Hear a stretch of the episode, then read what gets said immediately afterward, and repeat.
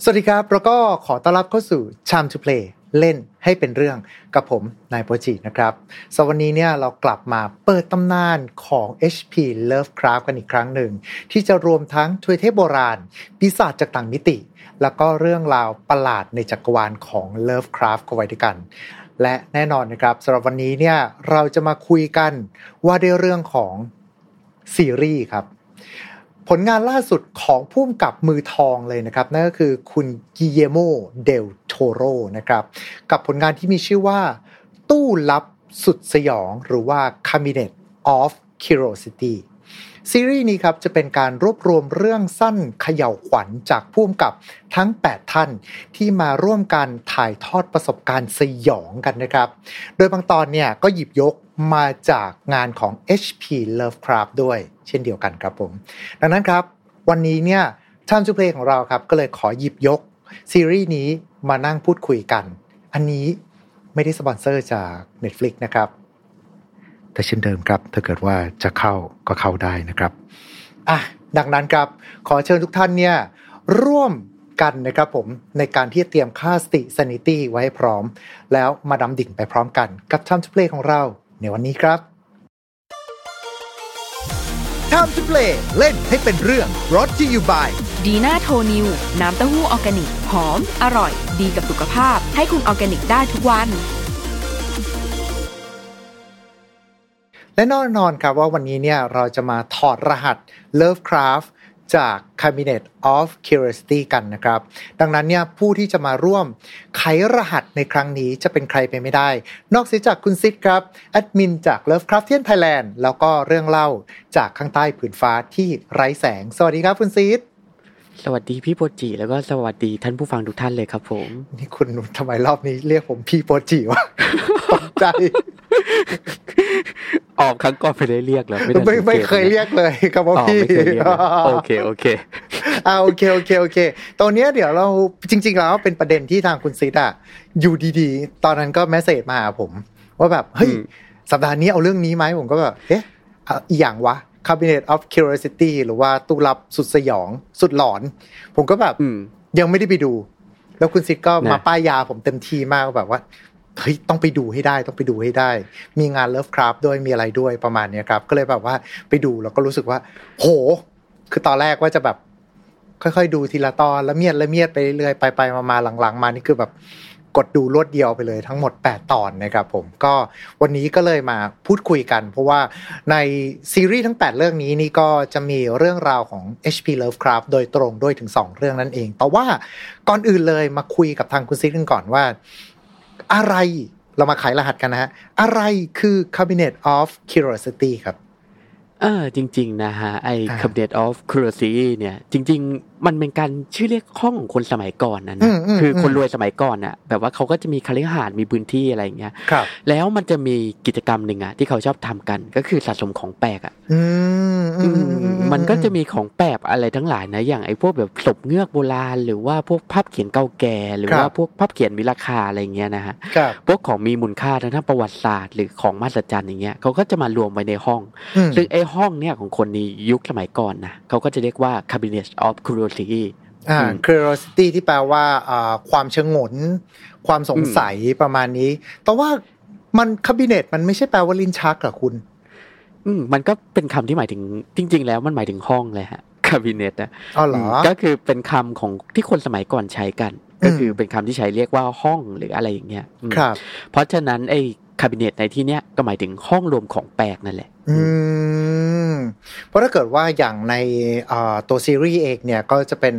เปิดตัวมาจะเป็นทางคุณเดลโทโรเนี่ยออกมาค่อยๆแบบเปิดเป็นตัวช่องลับต่างๆ บนโต๊ะเอยอะไรเอยประมาณนี้ครับ แต่ว่าถ้าเกิดว่านับกันจริง ๆ แล้วคำว่าคาบิเนตอย่างมันก็จะกลายเป็นว่าแปลว่าห้องเล็กๆ ซึ่งเหมือนว่ารัฐสภาที่อังกฤษก็จะใช้คำว่าคาบิเนตด้วยเหมือนกันถูกไหมฮะอ่าใช่ครับผม เพราะเป็นโอคำที่แบบว่าสมัยก่อนแหละ ในช่วงประมาณก่อนศตวรรษที่ 20 อย่างเงี้ยอืมคาบิเนตมันก็จะเป็นพูดถึงตู้เล็ก ๆ หรือว่าสถานที่ที่แบบว่าแออัดหน่อยอะฮะอืประมาณนั้นอืมซึ่งสำหรับตัวซีรีส์นี้เองเนี่ยอ่าเรียกได้ว่าก่อนที่จะขึ้นมาพูดคุยกับทางคุณซิดเองเนี่ยคุณซิดก็เรียกก็จะมีคำที่ใช้เรียกซีรีส์แนวนี้อยู่เหมือนกัน ใช้คำว่าอะไรนะครับเอ่อ พวกซีรีส์พวกเนี้ยก็จะถูกเรียกว่าหมายถึงสมัยก่อนนะครับมันเขาก็จะเรียกว่า anthology series anthology ก็คือจะเป็นเรื่องราวที่อาจจะไม่เกี่ยวข้องกันไม่ใช่แบบว่าทั้ง 8 ตอนต้องดู 1 2 3 4 5 6 7 8 ถึงจะเข้าใจ แต่ว่าก็คือทั้ง 8 ตอนก็จะมีความที่ไม่เกี่ยวข้องกัน ซึ่งศัพท์คำว่า anthology series เนี่ยก็ณวันนี้ก็ถูกนำมาใช้กับหลากหลายสื่อมาก ๆ เลย แต่ว่ามันมี ผมใช้คำนี้แล้วกันว่าตอนที่นั่งดูอะแล้วผมตื่นเต้นมากเลยเพราะว่ามันดูมีไวแบบยุค 80 เยอะมาก อืม เออก็ต้องเป็นคนมีอายุหน่อยเลยเนี่ยที่ถูกตื่นเต้นอืมเดี๋ยวสักป้าบเลยไม่คือคือใช้คำนี้แล้วกันว่ามันเป็นอ่าลักษณะแนวการเล่าเรื่อง ที่เราอาจจะรู้สึกว่ามันค่อนข้างที่จะมีไวบ์เก่าๆนิดนึง เพราะว่าอืมในยุคสมัยใหม่บางทีเขาไม่ค่อยได้เล่าแนวนี้แล้ว อย่างถ้าเกิดคุณไปดูซีรีส์อย่างมิลเลอร์หรืออะไรอย่างเงี้ยครับก็ก็ไม่ได้มีการเปิด ออกมาแนวแนวๆนี้ เพราะว่าเริ่มต้นมาเราจะสังเกตว่ามันก็จะเป็นทางคุณเดลโทโรที่ออกมาแล้วก็มีการพูดเกริ่นกันสักเล็กน้อย ซึ่งไอซีรีส์แนวนี้เนี่ยถ้าเกิดว่าย้อนกลับไปตอนเด็กๆ ก็จะจำได้ก็จะเป็นอย่าง Twilight Zone หรือว่าอืม Tale from the Crypt Keeper ประมาณเนี้ยครับเทฟอร์มเดอะคลิปอะหึมันไม่มีคิปเปอร์พี่อืมฮะแป๊บนึงไม่มีคิปเปอร์ ไม่มีคิปเปอร์ไม่มีคีเปอร์เหรอแต่มันมีอืมไม่ผีมีโผล่ keeper ขึ้นมาเอ้ยนั่นมันไม่ใช่เออคีเปอร์เหรอ ไม่ไม่ไม่พี่ไม่มีไม่มีคำว่าคิปเปอร์พี่ในชื่อนะอืมเออหรือหรือมันคือความทรงจำที่อ้าวตกค้าง Mandela มา Effect ใช่อืมตอนโดนล้างโลกไปรอบที่แล้ว ตอนปี 2012 อะไรอย่างนี้อืมนะฮะซึ่งถ้าเกิดว่าในของไทยเองก็จะมีอะไรที่คล้ายๆ กันอย่างนี้ถูกไหมครับ อืม ก็น่าจะมีนะ มันมีหรือเปล่ามีมีมีเหมือน อ่าถ้าเป็นซีรีส์หนังอะไรอย่างเงี้ย ก็จะเป็นแบบผีสามบาท สี่เออแพร่งห้าใช่แพร่งใช่อะไรอย่างนี้ แล้วก็ผมจำได้ตอนเด็ก ๆ เลยอะผมเคยนั่งดูอยู่ มันจะมีความทวายไลโซนแบบของฝรั่งอะ แต่ว่าอันนี้จะเป็นแบบไทยๆ ก็คือจะลิอ่าชื่อรายการถ้าผมจำไม่ผิดตะเกียบผมไปกด Google หามาคือ มิติมืดอืมเป็นรายการทางช่องเจ็ดเมื่อประมาณปี2530แล้วก็มีการรีเมคตอนพศ2560อยู่ประมาณเนี้ยครับ อ่าอืมแล้วก็แบบคือจำได้ว่าเป็น เคยนั่งดูอยู่แล้วเราก็รู้สึกว่าแต่ละเรื่องมันก็จะดูมีความแบบหลอนๆ จบปลายเปิด คล้ายๆ กับตัวซีรีส์ Cabinet of Curiosity คือพูดกันตามตรงคือดูมีความ Lovecraftian ในระดับหนึ่ง ก็อืมก็แอบตกใจนิดหนึ่งว่าโตมากับสื่ออะไรแบบนี้ โดยที่ยุคนั้นยังไม่มีการเซ็นเซอร์ แล้วโตมายังไม่เป็นฆาตกรโรคจิตก็รู้สึกแปลกๆอยู่เหมือนกันนะฮะเออ มันเป็นเสน่ห์แบบที่หาได้ยากในซีรีส์ยุคใหม่นะอืม anthology ซีรีส์เนี่ยฮะครับเพราะแต่ละตอนเนี่ยมันจะมีเรื่องเล่าที่ไม่ไม่เชื่อมโยงถึงกันใช่ไหมใช่แล้วก็สไตล์การเล่าเรื่องของแต่ละตอนเนี่ยมันก็จะมีเอกลักษณ์เฉพาะของมันเลยครับ คือมันจะแบบว่าดูแต่ละตอนเนี่ย อารมณ์มันจะแตกต่างกันอย่างสิ้นเชิงอะอืฮะมอืม แล้วก็คือบางตอนจะอาจจะเป็นเรื่องสยองใช่ไหมแต่อืมคือบางตอนเนี่ยมันกลายเป็นเรื่องประหลาดไป เป็นอืมเวียดฟิกชันอะแล้วบางตอนมันก็กลายเป็นแฟนตาซีไปเลยอย่างเงี้ยอืมหรือบางตอนนี่แบบมันก็ซึ้งน้ำตาไหลเลยอะหรือว่าก็ทำให้เราแบบว่าตั้งคำถามกับตัวเองหลังดูตอนจบอย่างเงี้ยครับซึ่งมันจะเป็นเสน่ห์แบบของซีรีส์ในกลุ่มเนี้ยฮะอืมทำให้ Cabinet of Curiosity เนี่ยมันเป็นซีรีส์ที่ แปลกผิดไปจากยุคสมัยอะคือเด็กยุคใหม่มาดูเนี่ยอาจจะอะไรของมันวะแต่สำหรับเด็กยุคประมาณ 80 90 อย่างเงี้ยพอมาดูอะมันแบบว่ามันจะรู้สึกฟินกับมันอะเหมือนแบบว่าได้ย้อนไปย้อนยุคไปแบบว่าในสู่ยุคสมัยตัวเองเด็กๆอะได้ดูอย่าง Twilight Zone นะใช่ไหมสมัยก่อนเนี่ยใช่ดังมากเลย หรือว่าอย่าง Tale from the Crypt อะประมาณนั้น อืม ซึ่งโอเค เดี๋ยวตอนนี้เดี๋ยวเรามาพูดคุยกันถึงซีรีส์ดีกว่า เพราะว่าพูดกันตามตรงคือ กลัวจะนานอืมอืมรู้สึกได้ว่าจะยาวนะครับผม ก็มาคุยกันเรื่องแรกดีกว่านั่นก็คือ ตู้หมายเลข 36 อันนี้จะเป็นผลงานของทางคุณเดลโทโรเองโดยตรงเลย ก็ถ้าเกิดว่าให้พูดสั้นๆก็คืออ่ามันก็จะเป็นเรื่องของคนที่ทำการประมูลตู้เซฟตู้เก็บของอืมประมาณนี้ ซึ่งมันก็จะเป็นหนึ่งในอาชีพที่อเมริกาด้วยเหมือนกัน เพราะว่าเขาก็จะมีพวกโกดังเก็บของไว้ แล้วก็ปรากฏว่าเหมือนถ้าถ้าเรา ถ้าเกิดว่าตู้ไหนที่เขาแบบขาดส่งค่าเช่าไปนานๆ เจ้าของที่เขาก็จะเอาตู้พวกเนี้ยออกมาทำการประมูล แล้วคนที่ประมูลได้ก็คือจะได้ของข้างในทั้งหมด มันก็เหมือนกับเป็นการเสี่ยงดวงว่า คุณจะได้ของอะไรที่มันมีค่าอยู่ข้างในบ้าง ประมาณเนี้ยบางทีก็อาจจะกำไรบ้าง เพราะว่าไปเจอของแบบเก่าๆเลยแล้วไปขายต่อ หรือว่าบางคนอืมอาจจะไปเจอแต่ห้องที่เต็มไปด้วยขยะอะไรประมาณเนี้ยครับ แต่ว่าโอเค มันกลายเป็นว่า มันพูดถึงคนคนหนึ่งซึ่งเขาก็ทำหน้าที่เป็นเหมือนกับคนประมูลตู้เก็บของแหละ แล้วสุดท้ายอืมเขาดันไปพบกับวัตถุปริศนาอะไรบางอย่าง ที่ทำให้เขาเนี่ยต้องไปเจอกับเทพจากต่างโลก หรือเปล่าหรือจะเป็นปีศาจจากนรกอะไรประมาณนี้ ใช่ใช่คือเอาจริง ๆ นะ มันก็จะออกแนวแบบยังไงดีละปีศาจจันนรกมากกว่า ถ้าถามผมก็คือปีศาจอืมที่ถูกผนึกเอาไว้ ครับอืม ซึ่งอืมเราคงไม่สปอยนะว่ามันคืออะไรอ่า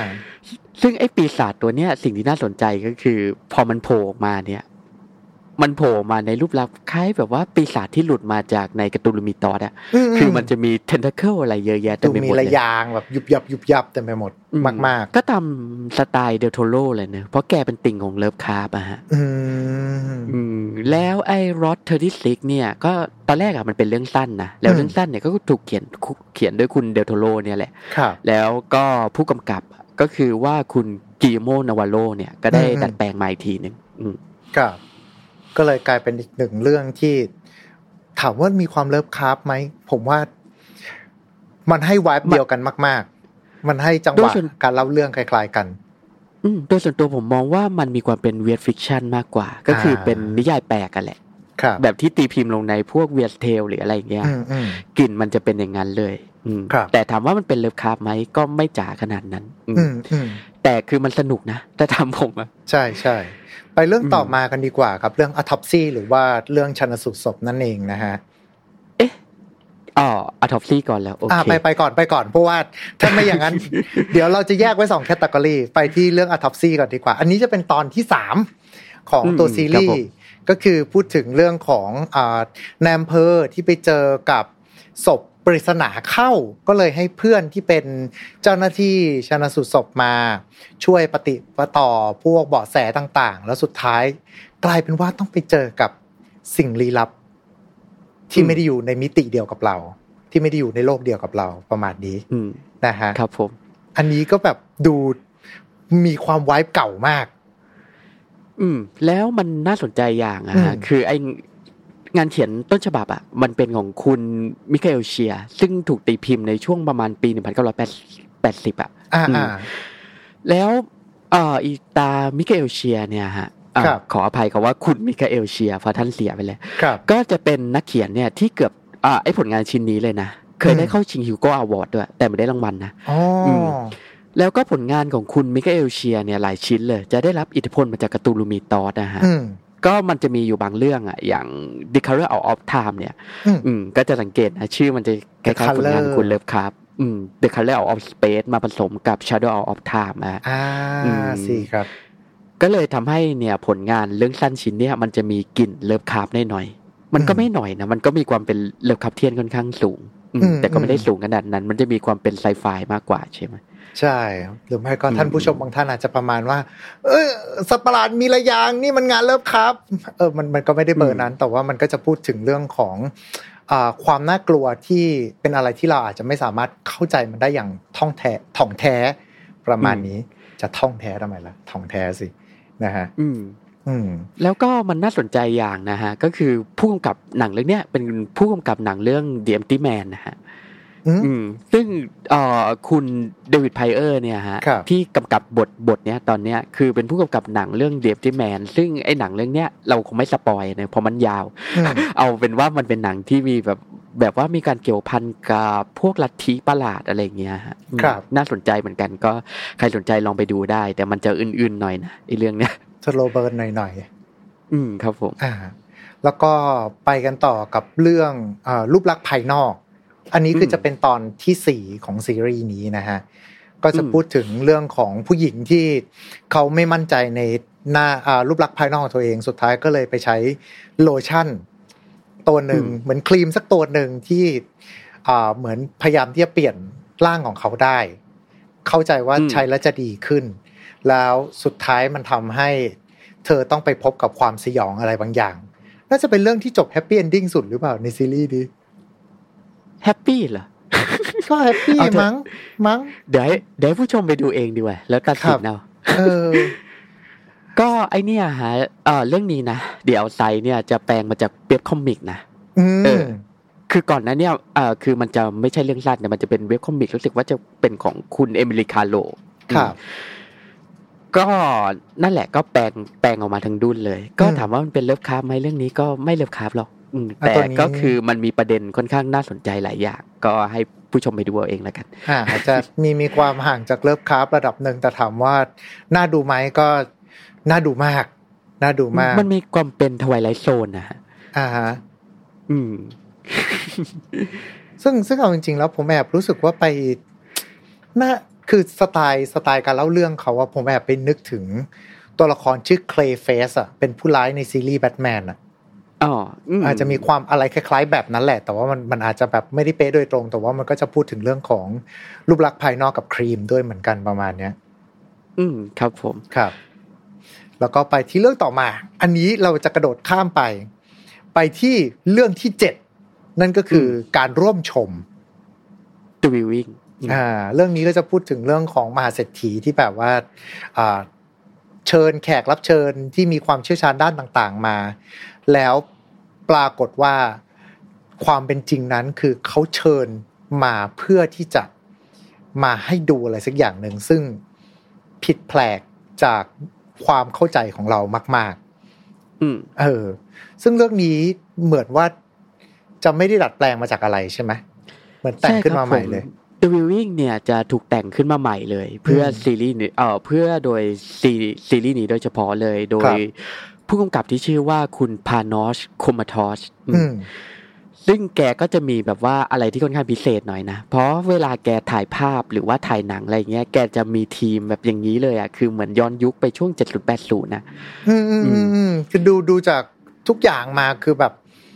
มีความ80สูงมาก lens flare ทุกอย่างมาแล้วบางทีหลาย ๆ ครั้งเรารู้สึกว่า CG ก็ทำเนียนมากจนกระทั่งเรารู้สึกว่าเหมือนเขาใช้ เขาใช้ของจริงมากกว่าที่จะเป็นเป็น CG อะอืม แล้วเป็นบทที่ผมชอบที่สุดเลยนะอืมแปดบทอะทำไมเพอะราะทำไมนคุให้ณชอบอะคือมันให้อารมณ์คล้ายๆ แบบว่าพวกงานไซเบอร์พังยุคไป70-80นะฮะช่วงนั้นนะคือมันให้อารมณ์อย่างนั้นเลยอะทั้งเพลงทั้งงานศิลป์ทั้งฉากทั้งบทด้วย อืมอืมก็เลยเป็นบทที่ผมอยากจะแนะนำให้ทุกคนได้ชมมากที่สุดเลยอืม แต่ไม่รู้ว่าเด็กยุคใหม่จะรู้สึกยังไงนะ แต่สำหรับผมเนี่ยเหมือนแบบว่าย้อนไปในวัยเด็กเลยอะอืมได้ดูหนังแบบว่าพวกแบบว่าพวกหนังเกรดบียุคนั้นนะฮะครับอ่าครับซึ่งผมตอนจบก็ออกมาเรียกได้ว่าแบบโอ้โหจบแบบหนังยุคนั้นเลย ซึ่งโอเคใช่ใช่อันนี้อันนี้ผมผมไปหาข้อมูลมาตะกี้สดๆเลย คือ อ่า ถ้าบอกว่าเป็นไซเบอร์พังบางที เดี๋ยวอาจจะไปติดกับ เอชรันเนอร์ซึ่งพวกเราเพิ่งดูกันมาอะไรประมาณนี้ใช่ไหมเหมือนว่าสไตล์ตรงเนี้ยเขาเขาจะมีชื่อนิยามเฉพาะเลยก็คือดิสโก้พังเอออ่าใช่ใช่ประมาณแบบพวกช่วงยุคเจ็ดศูนย์อะไรประมาณเนี้ยครับแบบเอ่อใส่ชุดลัดๆแล้วก็หัวฟูๆแล้วก็เต้นแบบ Stay the night อะไรประมาณเนี้ยคืออมเพลงแนวๆนั้นไปเลย ซึ่งมันก็ดูแล้วก็พูดตามตรงคือก็ถือว่า แล้วการขมวดทั้งปมทุกอย่างมา ยังรู้สึกได้ว่าแบบโห เรื่องนี้แม่งมีของว่ะ ใช่ใช่เออ แล้วก็เรื่องสุดท้ายของซีรีส์นี้เรื่องที่8กับเรื่องฝูงนกหรือว่า murmuring อืม ผลงานชิ้นนี้ก็ดัดแปลงมาจากเรื่องสั้นของคุณเดลโทโรเหมือนกันฮะอ๋อครับ วันนี้ก็จะพูดถึงเรื่องของอานักปักษาวิทยาก็คือคนอ่านักผู้เชี่ยวชาญด้าน พวกนกพวกอะไรนกประมาณเนี้ยก็พูดถึงปรากฏการณ์ murmuring ก็คือการที่นกมันสามารถที่จะบินมาเป็น formation หรือว่าบินเกาะกลุ่มกันมาได้ แล้วเขาก็มาทำการศึกษาแล้วปรากฏว่าไปพบกับสิ่งบางอย่างที่แปลกปลอมจากโลกใบนี้เข้า ประมาณนี้ อันนี้ก็น่าจะมีความอาจจะก็มีผมว่าก็มีวายของเลิฟคราฟเทียนหน่อยๆหรือว่า เจอกับสิ่งอะไรที่ไม่รู้ แต่ว่ามันดูไปในแนวเชิงผีมากกว่า เออ ผมว่ามันมีความเป็น classic horror มากกว่านะอืมอืมคือแบบว่าพวก slow burn นะฮะครับแบบว่ามาค่อยๆเรื่อยๆเรียงๆอะอืมอืมแต่เป็นบทที่ซึ้งเหมือนกันนะผมชอบอืมก็สำหรับอืมคนที่สนใจก็ไปดูได้ แต่ว่าตอนนี้ครับ ผมว่าเรามาพูดคุยถึงเนื้อเนื้อของเราดีกว่า อืม อ่า เพราะว่ามันมีผลงานบางส่วนที่ถูกแปลงมาจาก งานของ Lovecraft แต่ว่าและเพื่อนของเขาด้วย อ่ามามาพูดถึงเพื่อนเขาก่อนดีกว่า กับเรื่องที่สองหนูในสุสานอ่า Graveyard Rats อ่าอันนี้การของใครนะฮะอ่า Graveyard Rats เนี่ย แต่เดิมนะฮะ ก็จะเป็นผลงานของคุณ Henry Kuttner ซึ่งคุณ Henry Kuttner เนี่ยจะเป็นหนึ่งในนักเขียนของนิตยสาร Weird Tales ในยุครุ่งเรืองเหมือนกัน โดยผลงานชิ้นเดิมของเขาอะจะชื่อ The Graveyard Rats ถูกตีพิมพ์ในช่วงประมาณปี 1936 ก็ตอนที่คุณเลิฟคราฟยังมีชีวิตเลยอะแล้วก็คุณเฮนรี่คัตเนอร์เนี่ยก็เป็นเพื่อนของคุณเลิฟคราฟแล้วก็คุณคลาร์กแอชตันสมิธเหมือนกันอืมแล้วตัวเขาเองเนี่ยก็นอกจากไอ้เรื่องแบบว่าสยองขวัญทั่วไป หรือว่าเรื่องประหลาดเนี่ย คุณคัตเนอร์ก็เคยเขียนเรื่องสั้นนะในที่แบบว่ามี เกี่ยวข้องกับคธูลู Mythos ด้วยแล้วก็จะมีเทพตัวหนึ่งนะที่เขาสร้างขึ้นแล้วผมชอบมากเลยก็คือยกทาที่ได้ปรากฏตัวขึ้นในเรื่องสั้นที่ชื่อรู้สึกเอ่อ The Salem Horror อ่าฮะเดี๋ยววันหลังเดี๋ยวเราจะมาเล่าให้ฟังเพราะมันไม่เกี่ยว เออ แต่ว่าเรื่องนี้ก็แป๊บหนึ่งนะแล้วเรื่องนี้คือตอนแรกอะตอนแรกอะผมเข้าใจว่าน่าจะมาจาก Lovecraft หรือเปล่า เพราะว่ามันก็ งานของ Lovecraft ก็จะมีอะไรนะ Rat in the Wall ผมก็ดูว่าเขาดัดแปลงมาเป็น Rat in the Graveyard อะไรอย่างนี้อ๋อไม่ใช่อะเป็นเนี่ยเป็นผลงานของเพื่อนเขาอ่าฮะเป็นเรื่องเกี่ยวกับอะไรพี่อ่าพี่เล่าหน่อยแล้วกันไม่ไม่อ่าสำหรับเรื่องนี้ก็คือจะพูดถึงอ่าถ้าเกิดว่าในตัวซีรีส์ที่ฉายทาง Netflix ก็จะพูดถึงเรื่องของอ่าสัปเหร่อคนที่ที่ดูแลสุสานแล้วปรากฏว่าคนดูแลสุสานเนี่ย กลายมาเป็นโจรขโมย สุสานซะเองก็คือเหมือนกับขุดลงศพขึ้นมา แล้วก็พยายามจะหาของมีค่าที่ฝังไปพร้อมกับร่างที่ไร้วิญญาณนั้น แต่ปรากฏว่าช่วงหลังๆมาพบว่ามันมีหนูที่ขโมยศพไปจากหลุมศพนั้น เขาก็เลยแบบว่าด้วยความที่เขาติดหนี้สินล้นพ้นตัว ก็แบบว่าปรากฏว่ามันก็จะมีอยู่ศพหนึ่งที่ เป็นคนร่ำคนรวยมาก ๆ แล้ว ไอ้ศพนั้นก็โดนหนูขโมยไปด้วย เขาก็เลยต้องพยายามที่จะตามไล่ล่า พยายามเอาศพคืนมาให้ได้ ไม่ใช่ พยายามที่จะขโมยของจากศพนั้นให้ได้ประมาณเนี้ยครับแล้วแต่ว่าอันเนี้ยผมว่าต้องต้องคุยกันกึ่งกึ่งสปอยหน่อยเพราะว่าคำถามคือ เรื่องมันเหมือนกันปะอ่าถามว่าเรื่องเหมือนกันไหมตัว core หลักอะฮะจะค่อนข้างเหมือนกันเลยนะ ก็คือพูดถึงเรื่องของอ่าสัปเหร่อที่กลายมาเป็นโจรขโมยหลุมศพซะเองประมาณนี้ ครับผมก็ถูกฝูงหนูเนี่ยมาขโมยศพเหมือนกัน คือไม่ได้เอาไปแต่ศพอย่างเดียว เอาของมีค่าที่ถูกฝังไปปนกับศพ ลงใต้ดินไปด้วย แล้วก็คุณในเนี่ยคุณแมสซันปะในเรื่องผมจำชื่อไม่ได้ น่าจะเป็นคุณแมสซันนะมั้งถ้าชื่อผิดขออภัยนะ ก็จะไอเนี่ยแกก็จะแบบว่าตามหนูลงไป ก็คือว่าหนูมันจะบุกเข้ามาในโรงใช่ไหมแล้วก็แถเป็นรูแล้วก็อีตาสับเปลอเนี่ยก็จะมุดมุดลงหลุมไป แล้วก็ไปเจอแบบทางวกวนน่ะเป็นคล้ายๆแบบว่ารูในทางวงกฏอย่างเงี้ย แล้วแกก็คืบคานไปเรื่อยๆเรื่อยๆเรื่อยๆแล้วก็ไปเจอเรื่องสยองข้างใต้นั้น อื ซึ่งซึ่งเนื้อหาหลักๆเนี่ยจะคล้ายๆกันเลย ครับ แต่ว่าความสยองข้างใต้ที่บอกว่าไปเจอ มันเหมือนหรือมันต่างกันยังไงกับตัวซีรีส์อะจะมีทั้งเหมือนและไม่ต่าง คือเอาเอาง่ายข้างใต้ไอในซีรีส์เนี่ย มันจะเจอเรื่องสยองอยู่สองเรื่องครับแต่มันมันจะมีเรื่องเอ่อแต่ไอเรื่องหนึ่งเนี่ยจะเกิดในเรื่องสั้น แต่อีกเรื่องหนึ่งเนี่ยจะไม่เกิด อืก็คือมันจะมีหนูยักษ์กับ อืมซอมบี้คุทูลู อะเป็นซอมบี้เป็นซอมบี้เป็นซอมบี้ที่เหมือนจะบูชาหรือจะ ผมไม่แน่ใจว่าเขาทำพิธีบูชาหรือเขาทำพิธีแบบกักกันหรือใด ๆ ก็ตาม ซึ่งในเรื่องก็ไม่ได้อธิบายเอาไว้ เหตุการณ์ไหนคือเรื่องที่มันอยู่ในตัวหนังสือครับอ๋อถ้าเกิดว่าในตัวเรื่องสั้นนะฮะก็จะเจอซอมบี้ ก็คือหนีหนีซอมบี้มาเหมือนกัน แล้วก็จำเป็นที่จะต้องถล่มอุโมงค์อะเพื่อป้องกันตัวจากซอมบี้แล้วก็สุดท้ายก็พบว่านั่นแหละ ไปโดนฝูงหนู ไปเจอฝูงหนูเข้าอ๋อแปลว่ามันถ้าเกิดว่าในในตัวหนังสือเรื่องสั้นจะไม่มีหนูยักษ์ถูกไหมอืม ผมจำได้ว่าไม่มีนะเออ จะมีแต่ตัวซอมบี้อย่างเดียว แต่ว่าไอ้ซอมบี้มัมมี่ใด ๆ นั้น เนี่ยคำถามคือแล้วเทพองค์ที่อยู่ข้างหน้านั้นน่ะ คือใคร คือตอนแรกผมนั่งดูเสร็จปุ๊บแล้วผมก็รู้สึกว่า ดูแบบคุทุลูมาก ใช่ก็คงจะเป็นไอ้นี่ฮะเทวรูปคธูลูแหละเทวรูปทองคำอะอืมก็ถูกใส่เข้ามาคล้ายเป็น Easter egg อย่างเงี้ย แต่ว่าในในตัวเรื่องสั้นก็คือไม่ได้พูดถึงว่าบูชาเทพใช่ไหมใช่ เพราะในเรื่องสั้นจริง ๆ อะ คือผลงานของคุณเฮนรี่คัตเนอร์เนี่ย ก็จะถูกตีพิมพ์อยู่ในนิตยสาร Weird Tales อย่างเดียว ครับก็คือในนิตยสารเดียวกับเรื่องสั้นส่วนใหญ่ของเลิฟคราฟเนี่ยนะแต่ก็จะไม่มีการเอ่ยถึงแบบว่าเทพจากต่างโลกหรืออะไรอย่างงี้อืมนั่นก็คือเป็นองค์ประกอบที่ใส่เข้ามาสำหรับซีรีส์ชุดนี้ อืมจริงๆในเนี่ยซีรีส์นี้ก็มีหลายอย่างเหมือนกันนะ ที่แบบว่าคุณเดลโทโรแก ซึ่งเป็นติ่งของเลิฟคราฟอะก็ได้ยัดความได้ยัดแบบว่ารายละเอียดเล็กๆน้อยๆเนี่ยเกี่ยวกับเลิฟคราฟเนี่ยลงมาไว้ในนี้ อืมอืมอืมอืม I see I see นะครับผมก็เป็นอีกหนึ่งเรื่องที่เรียกได้ว่ามีความใกล้เคียงกับจักรวาลของเลิฟคราฟแต่มาพูดถึงงานเลิฟคราฟกันเลยเต็มๆดีกว่า กับเรื่องต่อไปเรื่องที่ห้าของซีรีส์นี้นั่นก็คือนางแบบของพิกแมนอืม Pickman Model อ่านางแบบเลยใช่แปลเป็นไทยคือนางแบบ ผมก็แบบ เอ๋เอ๋แปลได้น่ารักดีนะเอ๋ก็ก็ก็ก็โดนโดนโดนหลอกกันมาตั้งแต่ ชื่อตอนกันเลยทีเดียวอแต่ว่าสำหรับเรื่องสั้นนี้ที่ปรากฏอยู่ในตัวซีรีส์ก็คือ จะพูดถึงนักเรียนศิลปะที่เขาได้พบกับเพื่อนที่เป็นศิลปินที่มาเรียนอยู่ที่เดียวกัน แล้วปรากฏว่าเพื่อนคนนี้ของเขาเนี่ยสร้างผลงานที่เรียกได้ว่าทำให้ตัวพระเอกเนี่ย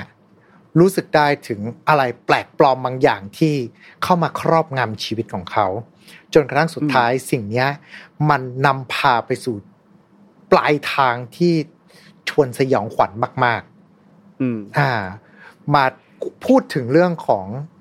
งานชุดนี้ของทาง HP Lovecraft ก่อนดีกว่า เหมือนหรือต่างกับตัวซีรีส์ยังไงบ้างอะถ้าว่ากันจริง ๆ นะ คือมันต่างกันเยอะมากเลยอะรอเอาผมนึกว่าเหมือนกัน ไม่ไม่ไม่คือเรื่องสั้นแต่เดิมอะฮะ Pickman Model ของคุณเลิฟคราฟเนี่ยก็จะเกี่ยวกับชายคนหนึ่งที่ชื่อวิลเทอร์เบอร์เนี่ยก็คือชื่อเดียวกันเลยกับในเนี่ยกับในตัวซีรีส์เนี่ยแหละ ก็แต่เขาจะเป็นนักเรียนสายศิลป์ในบอสตันจะไม่ใช่แบบว่าโรงเรียนมิสคาโทนิกนะเพราะในซีรีส์เราจะเห็นใช่ไหมว่าเป็นโรงเรียนมิคาโทนิกเออซึ่งซึ่งมิคาโทนิกก็คือจะเป็นอ่าชื่อสถาบันที่โผล่มาในเรื่องของเลิฟคราฟจำนวนมาก อืม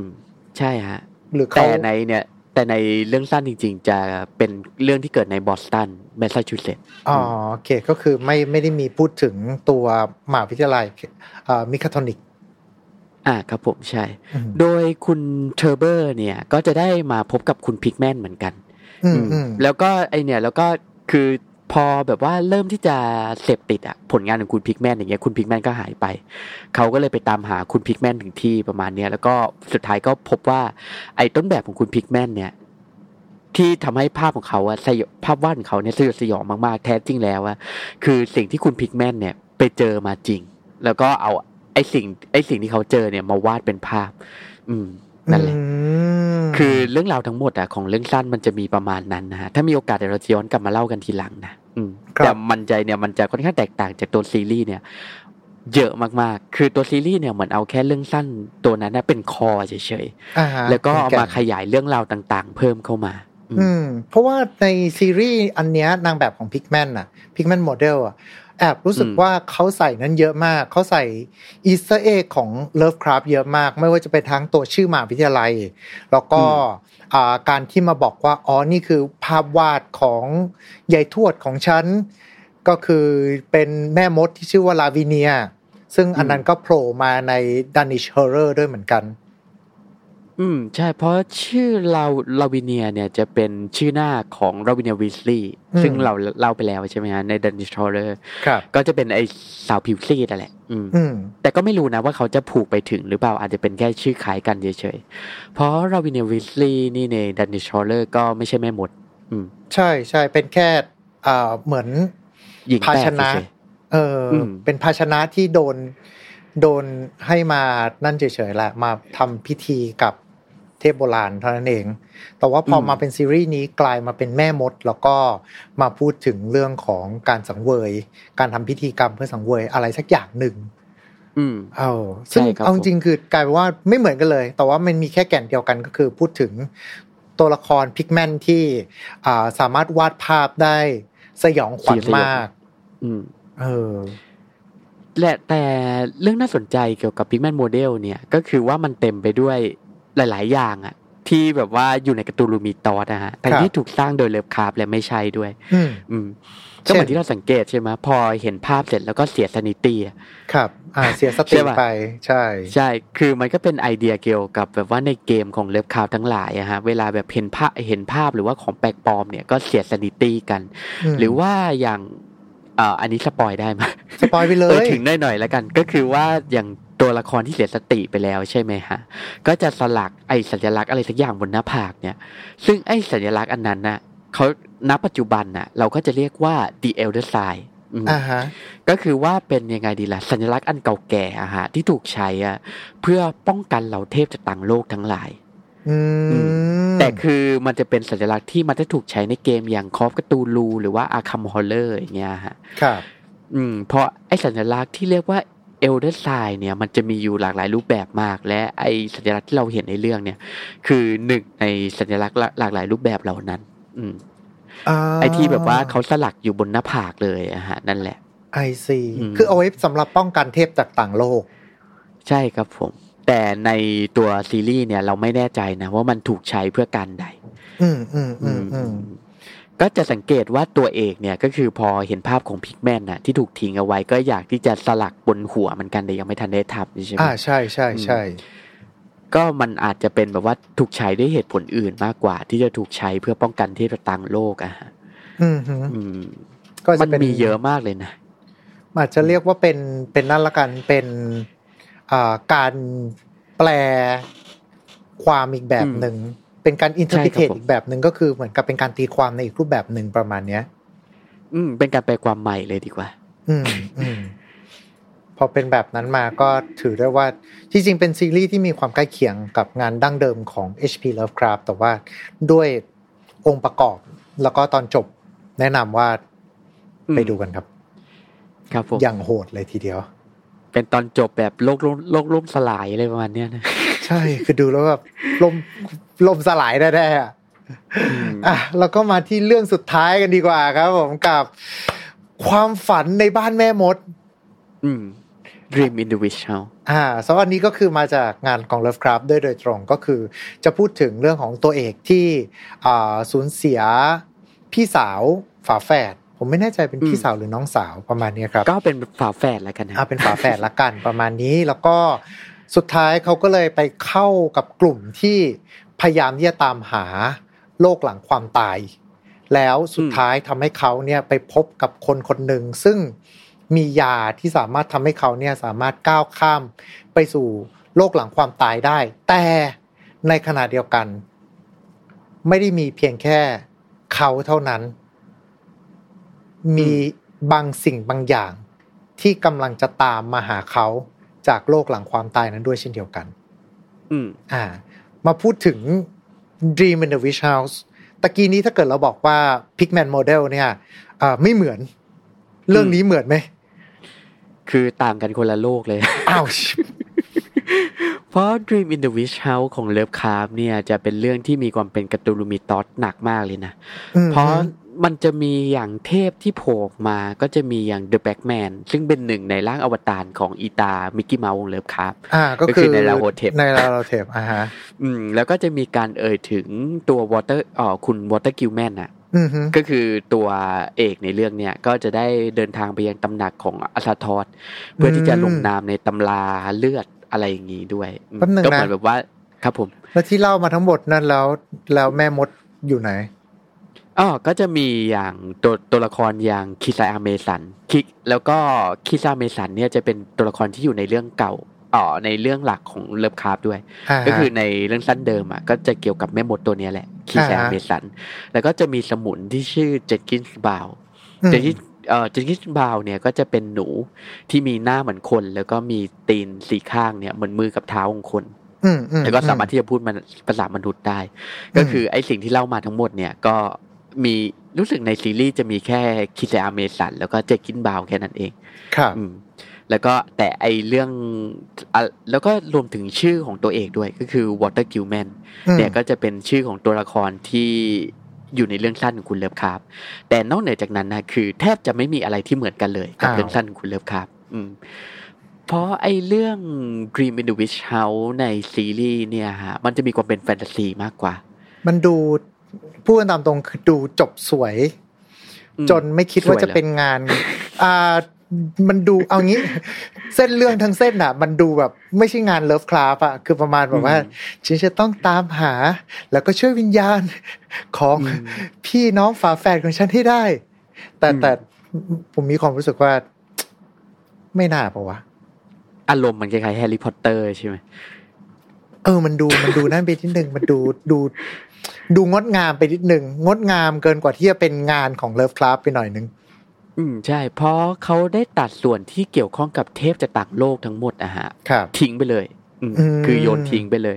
ก็จะไม่มีอย่าง Nyarlathotep ใช่ไหมหรือว่าอย่างไม่มีการไปเยือนตำหนัก Azathoth อะไรประมาณเนี้ยครับอืม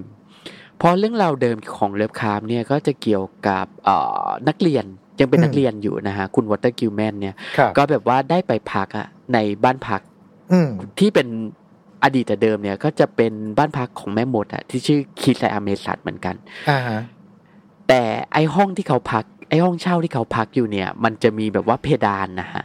ที่แบบว่ามีมุมโค้งอะในลักษณะแปลกๆเรื่อมุมโค้งเนี่ย ก็สามารถที่จะแบบว่าเชื่อมโยงไปยังอีกมิติหนึ่งได้เลยประมาณเนี้ยฮะแล้วก็เนี่ยแล้วเขาก็พยายามที่จะเรียนเรียนรู้เกี่ยวกับ ฟิสิกส์มิติเวลาอะไรอย่างนี้ด้วย มันจะมีความเป็นไซไฟแล้วก็ cosmic horror เจืออยู่ ซึ่งไอเรื่อง Dream in the Witch House ในซีรีส์เนี่ย มันจะมีความเป็นแฟนตาซีคล้าย Hansel Gretel ไปเลยประมาณนั้นนะ ครับผมว่ามันจะแบบว่าไงรับอิทธิพลของ Hansel Gretel มามากกว่านิยายพี่น้องกริมม์เนี่ยมากกว่าที่จะเป็น Dream in the Witch House ของ Lovecraft ครับ อาจจะเป็นเพราะเหตุผลนี้ด้วยมั้งที่แบบว่าเชิญคนที่เล่นเป็นรอนวีสลีย์มาทำไมอะก็แบบว่าไงก็ให้มันมีความเป็นแบบว่ากลิ่นอายของแฟนตาซียุคใหม่หน่อย อย่างแฮร์รี่พอตเตอร์อะไรประมาณนี้ก็เลยเชิญรอนวีสลีย์มาเล่นซะเลย อืมพอนั่งดูก็ตอนแรกผมก็แบบ ใช่รอนปะวะนั่งดูอยู่นานมากสรุปก็คือคนเดียวกันเนาะนักแสดงคนเดียวกัน นะครับผมแต่ก็ยังมีความคล้ายอยู่นะเพราะฉากจบเนี่ยก็คือคล้ายกัน อ่าฉากจบเหมือนกัน สุดท้ายฉากจบของ Water Gilman นะฮะจุดจบ จุดจบของ Water Gilman จะเหมือนกันจะเหมือนกันเป๊ะเลย แต่เราไม่บอกนะว่าจบยังไง อ่า ก็มีสปอยแต่เราก็จะสปอยในระดับหนึ่งทั้งแปดเรื่องนี้พูดกันตามตรงเลยคือ ไปดูเถอะทุกคน โคสนุก ใช่ ดูเสร็จแล้วหยุดไม่ได้ฮะ ดูเสร็จแล้วต้องดูให้ครบแปดตอนนะใช่ใช่ใช่หรือไม่ก็ค่อยๆพักก็ได้นะ อาจจะแบบดูตอนสองตอน เพราะบางตอนผมก็อาจต้อง disclamation สำหรับคนที่จะตามไปดูก็มีเรื่องทั้งใช้ยาเสพติดนะฮะ มีความสยดสยอง การอัตวิบากกรรม มีเรื่องของการทำร้ายตัวเอง มีอะไรแหวะโผล่ออกมาอวัยวะภายใน ก็อ่า ระวังนิดนึง ระวังนิดนึง อันนี้ก็ถือว่าเป็นเป็น warning ไว้ก่อน เป็นทริกเกอร์วอร์นิ่งไว้ก่อนทวายไลท์โซนยุคเราเขาก็ไม่เตือนนะคือยุคเรา ยุคเรา ยุคเราเด็ก ๆ บุหรี่ก็ไม่ไม่เซ็นเซอร์เราก็ไม่เซ็นเซอร์ ปืนก็ไม่เซ็นเซอร์นั่นสิก็โตมาอย่างน้อยๆก็ยังไม่เป็นฆาตกรโรคจิตนะ ไม่ได้ไปออกรายการของพี่แฮมทัชพลฝันนอนฟ้าวอะโอเค ก็ สุดท้ายนี้ผมว่าคุณซิดมีอะไรอยากจะฝากไปถึงท่านผู้ชมไหมครับป้ายยาผมป้ายยาผมว่า Cabinet of Curiosity เนี่ยนะฮะถ้าใครไม่เคยชมนะผมก็อยากให้ลองชมดู เพราะมันเป็นซีรีส์อะที่นอกจากจะมีความเป็นเลิฟคาร์บแทรกอยู่ในหลาย ๆ จุดแล้ว คือต้องบอกก่อนว่าทั้งแปดเรื่องเนี่ยคือถึงแม้ดูเป็นเผินนะ บางเรื่องอะมันจะมีความเป็นคล้ายๆ horror อะแต่จริงๆอะมันคือเป็น weird fiction เป็นเป็นเรื่องอะในกลุ่ม weird weird fiction เลยหรือถ้าแปลไทยก็จะเป็นพวกเรื่องประหลาดทั้งหลายอะครับ อืม ก็เลยจะทำไอ้ก็เลย ทำให้มันค่อนข้างจะเป็นธีมที่น่าสนใจกว่าพวก horror โดยทั่วไปพอสมควร ครับ อืมเพราะอย่างแบบ horror ในปัจจุบันใช่ไหมมันก็จะเป็นแบบว่าผีตุ้งแช่อืมอืมอืมเสียเยอะใช่ไหมแล้วมันจะไม่ค่อยมีพวกweird fiction อย่างเงี้ยให้ดูสักเท่าไหร่ มันก็จะมีความเป็นกลิ่นอายของพวก 70 80ค่อนข้างเยอะ ครับ ก็จะสังเกตนะทุกเรื่องเนี่ยจะไม่มีอะไรที่เป็น modern time เลย อืมเพราะเรื่องเพราะเรื่องส่วนใหญ่เนี่ยมันจะเกิดในอดีตทั้งหมดเลย ใช่ สังเกตนะ คือมันจะเกิดในช่วง 80 90 หรือว่าย้อนกลับไปยุค 50 ประมาณเนี้ยฮะ หรือเก่ากว่านั้น ก็เลยทำให้มันจะเป็นธีมแบบเก่าๆเลย แล้วมันจะเป็นธีมที่หาได้ยากมากๆสำหรับยุคนี้ อืมแล้วถ้าเกิดว่าคุณได้ฟังเรื่องราวเกี่ยวกับ Lovecraft มาตลอดอะที่เราเล่ามาตลอดอะคุณก็จะสังเกตอะไอ Easter egg อะไรทั้งหลายแหล่เนี่ยที่ Del Toro อะฮะ ที่เป็นผู้ดำเนินรายการอะแล้วก็เป็นเอ่อโปรดิวเซอร์ด้วยของเรื่อง อืม ได้แอบยัดเอาไว้ในเรื่องราวเหล่านี้ฮะคุณก็จะสนุกไปกับมันด้วย อืม ครับผม ก็คืออย่างน้อยก็ดีกว่า Lovecraft Country อะฮะ คือ ไอ้นั่นมันเป็นมันอันนั้นมันมันแค่อีกแนวหนึ่งมากกว่า ผมมองว่าไปนั่งดูละหลายคนในช่องแชทก็ป้ายยาให้ไปดู ผมก็นั่งดูก็รู้สึกว่า เออ มันครึ่งหนึ่งไม่มีแล้วอะไรที่เป็น Lovecraft เลยนอกมันจากชื่อฮะเออมัน Lovecraft สักประมาณสิบเปอร์เซ็นแล้วที่เหลือไปพูดเรื่องประเด็นสีผิวมากกว่าประมาณนี้ แต่ก็เดี๋ยวว่าหาโอกาสมานั่งพูดคุยกันแหละ อืมอ่ามัมัน Lovecraft ศูนย์เปอร์เซ็นต์นะฮะเฮ้ยมันมีแหละเลิฟคาร์บมันมีแหละมันมีแหละอย่างน้อยๆพูดถึงสัตว์ประหลาดในนั้นก็ได้อะไรประมาณนี้ อืมได้ได้ได้ได้ได้ได้เข้าหลังได้แล้วกันได้ครับผมอะก็น่าจะประมาณนี้นะฮะก็สำหรับคนที่ติดตามรับชมกันอยู่ก็แนะนำครับอ่า ถ้าเกิดคุณสมัครสมาชิก Netflix อยู่แล้วก็ไปดูกันได้ หรือถ้าเกิดยังไม่ได้สมัครสมาชิก ผมว่านี่ก็เป็นอีกหนึ่งโอกาสที่ดีสำหรับการที่จะสมัครเพื่อจะลองเข้าไปดูกันประมาณนี้นะครับผมอะก็ยังไงก็ตามวันนี้ก็ต้องขอขอบคุณคุณซิดเป็นอย่างสูงนะครับ ที่มาร่วมพูดคุยกับเราในวันนี้ขอบพระคุณมากนะครับ ขอบคุณท่านผู้ฟังทุกท่านที่ฟังมาจนจบเช่นกันครับผมอ่าโอเคนะครับผมแล้วก็ เช่นเดิมครับ จะเป็นการม่รบกวนเกินไปก็อาจจะฝากกดไลค์กดแชร์กด subscribe กด follow กดกระดิ่งแจ้งเตือน ตามช่องทางที่ทุกท่านเนี่ยกำลังรับชมหรือว่ารับฟังกันอยู่นะครับ แล้วก็สามารถที่จะพิมพ์คอมเมนต์กันเข้ามาได้ ว่าอยากจะให้พูดประเด็นไหนพูดเรื่องอะไร ก็เดี๋ยวจะพยายามเอาข้อมูลของจักรวาลเลิฟคราฟมานั่งพูดคุยกันนะครับ ผมยังไงก็ตามวันนี้ขอบพระคุณทุกท่านสำหรับการติดตามรับชม แล้วไว้เจอกันใหม่โอกาสหน้า วันนี้ สวัสดีครับ Time to play เล่นให้เป็นเรื่อง Presented by ดีน่าโทนิว